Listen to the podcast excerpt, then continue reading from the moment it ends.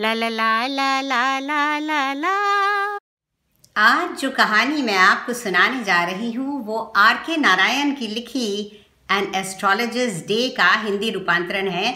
इसका अनुवाद मैंने किया है। तो मैं वैलेंटीना त्रिवेदी, आओ सुनो कहानी ज्योतिषी का वो दिन। दिन में ठीक 12 बजे उसने अपना झोला खोला और अपने व्यवसाय का सब सामान निकाल कर लगाना शुरू किया। कौड़ियाँ, एक चौकोर कपड़ा जिस पे कुछ आड़ी तिरछी रेखाएँ बनी हुई थी, एक कॉपी और ताड़ के पत्तों का एक बंडल जिसमें बारीक अक्षरों में कुछ लिखा हुआ था। उसका माथा विभूति और सिंदूर से सजा हुआ था और उसकी आँखों में एक अजीब चमक थी जो लगातार ग्राहकों को तलाशते रहने के कारण थी। शायद। पर भोले भाले लोग उसे ज्योतिष ज्ञान की चमक सोचकर प्रभावित हो जाते थे। और इस सब के ऊपर थी ताज जैसी एक गेरुआ पगड़ी। उसके इस रूप से आकर्षित होकर लोग ऐसे खींचे चले आते थे, मानो फूलों पर मधुमक्खी। वो एक बड़े से इमली के पेड़ के नीचे बैठता था, जो टाउन हॉल पार्क से गुजरने वाले रास्ते पर था। इर्द गिर्द और भी कई सारे दुकानदार और फेरी वाले लोग बैठकर अपना अपना सामान बेचा करते थे। दवाइयाँ, चोरी का सामान, अंगड़, खंगड़, लोहा, लंगड़, कोई एक सस्ते कपड़े बेचने वाला जो सबसे ज़ोर ज़ोर से आवाज़ें लगाता था और एक जादू दिखाने वाला भी। और इसी की तरह एक मूंगफली बेचने वाला भी था जो अपनी मूंगफलियों को कभी दिल्ली की शान, राजा के पकवान बम्बई की आइसक्रीम कह कह के बेचा करता था। उसी मूंगफली वाले की मूंगफली के ढेर पर एक ज़रा सी टिपरी जलती थी, जिसकी रोशनी से ये ज्योतिषी अपना काम चला लेता था। आसपास कोई म्यूनिसिपल लाइट तो थी नहीं। किसी किसी फेरी वाले ने अपने पास एक आध बल्ब जला रखा था। ज्योतिषी के पास काफ़ी लोग भी आ जाते थे और अंधेरे उजाले की इस आँख मिचौली से एक सम्मोहक सा वातावरण बनता था, जो ज्योतिषी के काम के लिए बहुत ही बढ़िया था।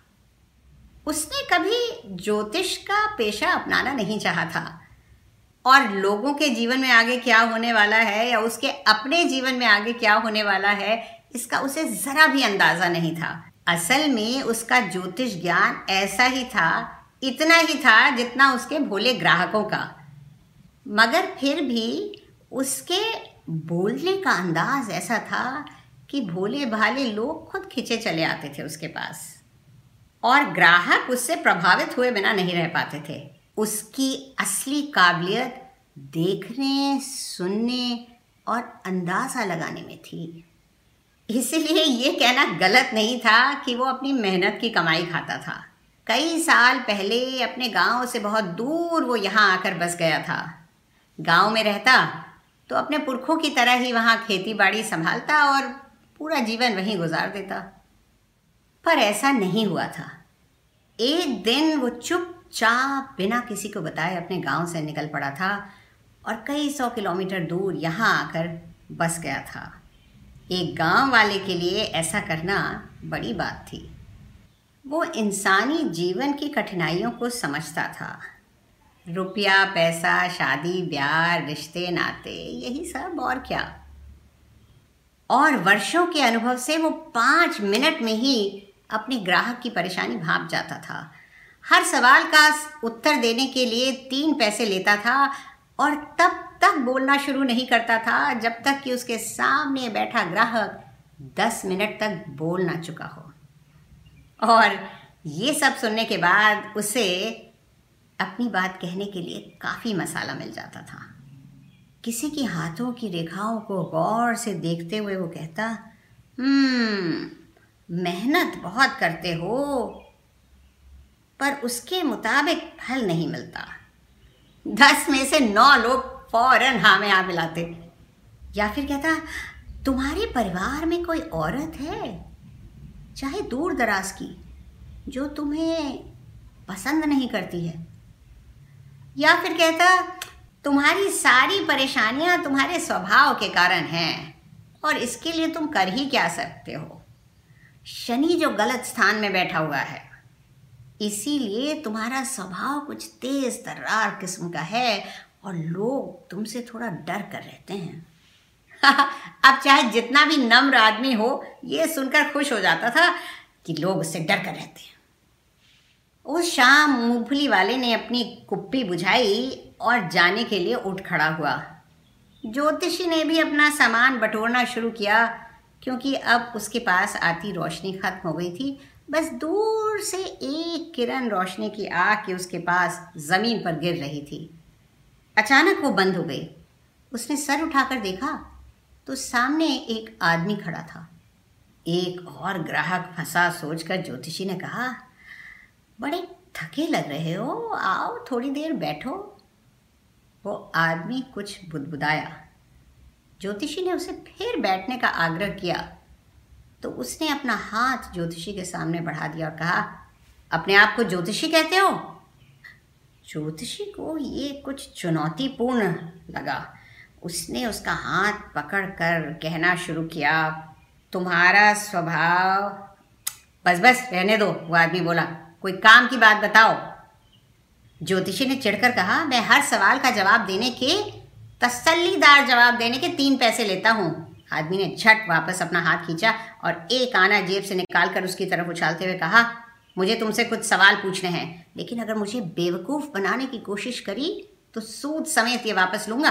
हम्म और अगर मेरे जवाबों से तुम्हें तसल्ली हुई तो मुझे पाँच रुपए दोगे? ज्योतिषी ने कहा, नहीं। अच्छा आठ आने दोगे? ठीक है, वो आदमी बोला, पर अगर तुम्हारी बातें गलत हुई तो तुम मुझे उसके दुगने पैसे दोगे। थोड़ी बहस के बाद ज्योतिषी ने ये मान लिया। उस आदमी ने अपनी सिगरेट जलाई और ज्योतिषी ने मन ही मन भगवान को याद किया। रोशनी में उसने उस आदमी के चेहरे की एक झलक देखी। शाम के झुटपुटे में गाड़ियों की आवाज़ें, घोड़ों को टिकटिकाने की आवाज़ें और लोगों की तमाम और आवाज़ें फैली हुई थी। और वो ढीठ आदमी उसके सामने बैठा कश लेता हुआ सिगरेट का धुआँ छोड़ रहा था। ज्योतिषी एकदम से कुछ घबरा उठा। ये लो अपना आना, उसने कहा। मैं ऐसी चुनौतियों का आदि नहीं हूँ और वैसे भी देर बहुत हो चुकी है। ये कह के उसने फिर उठने की कोशिश करी, मगर उस आदमी ने उसे रोक लिया और उसकी कलाई पकड़ते हुए कहा, अब तुम पीछे नहीं हट सकते। तुम ही ने मुझे बुलाया था। उसकी गिरफ्त में ज्योतिषी सिहर उठा और उसने कहा अच्छा जाने दो, कल बात कर लेंगे। पर उस आदमी ने अपना हाथ दोबारा उसकी तरफ़ बढ़ाते हुए कहा, एक बार बात हो गई तो हो गई। लो, देखो। ज्योतिषी का गला सूखने लगा था। उसने कहा, एक औरत है। हटो, ये सब नहीं पूछना है, उस आदमी ने कहा। मैं अपनी खोज में सफल होऊँगा कि नहीं, ये बताओ। फिर तुम जा सकते हो। नहीं तो मैं तुम्हें तब तक नहीं जाने दूँगा जब तक तुम्हारे सारे पैसे ना उगलवा लूँ। ज्योतिषी ने कुछ मंत्र बुद्ध बताया और बोला अच्छा ठीक है, मगर अगर तुम मेरे उत्तर से संतुष्ट हुए तो मुझे एक रुपया दोगे? बोलो, नहीं तो तुम्हारे जो मन में आए कर लो, मैं कुछ नहीं बोलूँगा, मैं चुप बैठा रहूँगा। थोड़े मोल भाव के बाद वो आदमी मान गया। ज्योतिषी ने उसका हाथ देखते हुए कहा, तुम्हें मरा समझ कर छोड़ दिया गया था ना? सही कह रहा हूँ मैं? आ वो आदमी बोला, आगे बताओ। छुरा भोंका गया था तुम्हें? बिल्कुल सही, उस आदमी ने अपने घाव का निशान दिखाते हुए कहा। आगे बोलो, और क्या? और फिर तुम्हें मरा समझकर एक खेत के पास एक कुएँ में ढकेल दिया गया था? हाँ मैं मर ही जाता अगर एक पास से गुजरते हुए राहगीर ने कुएँ में झांका ना होता। अब वो आदमी उत्तेजित होकर बोला, वो मेरे चंगुल में कब आएगा? अगले जन्म में ज्योतिषी बोला, चार महीने पहले उसकी मौत हो गई, एक दूसरे शहर में। अब वो तुम्हें कभी नहीं मिलेगा। आदमी ने कहा, भरी। ज्योतिषी आगे बोला गुरु नायक चौका तो मेरा नाम जानते हो? जैसे मैं और सब जानता हूँ, गुरु नायक अब मेरी बात ध्यान से सुनो, ज्योतिषी ने कहा। यहाँ से उत्तर दिशा में दो दिन सफ़र करने पर तुम्हारे गाँव तक पहुँचा जाता है। फ़ौरन अगली ट्रेन पकड़ो और वापस अपने गाँव चले जाओ। और अपना गाँव छोड़कर फिर बाहर मत निकलना, नहीं तो तुम्हारी जान को खतरा है, ये मुझे दिख रहा है। ज्योतिषी ने उसे एक चुटकी विभूति देते हुए कहा ये अपने माथे पर मल लो और चुपचाप वापस घर चले जाओ।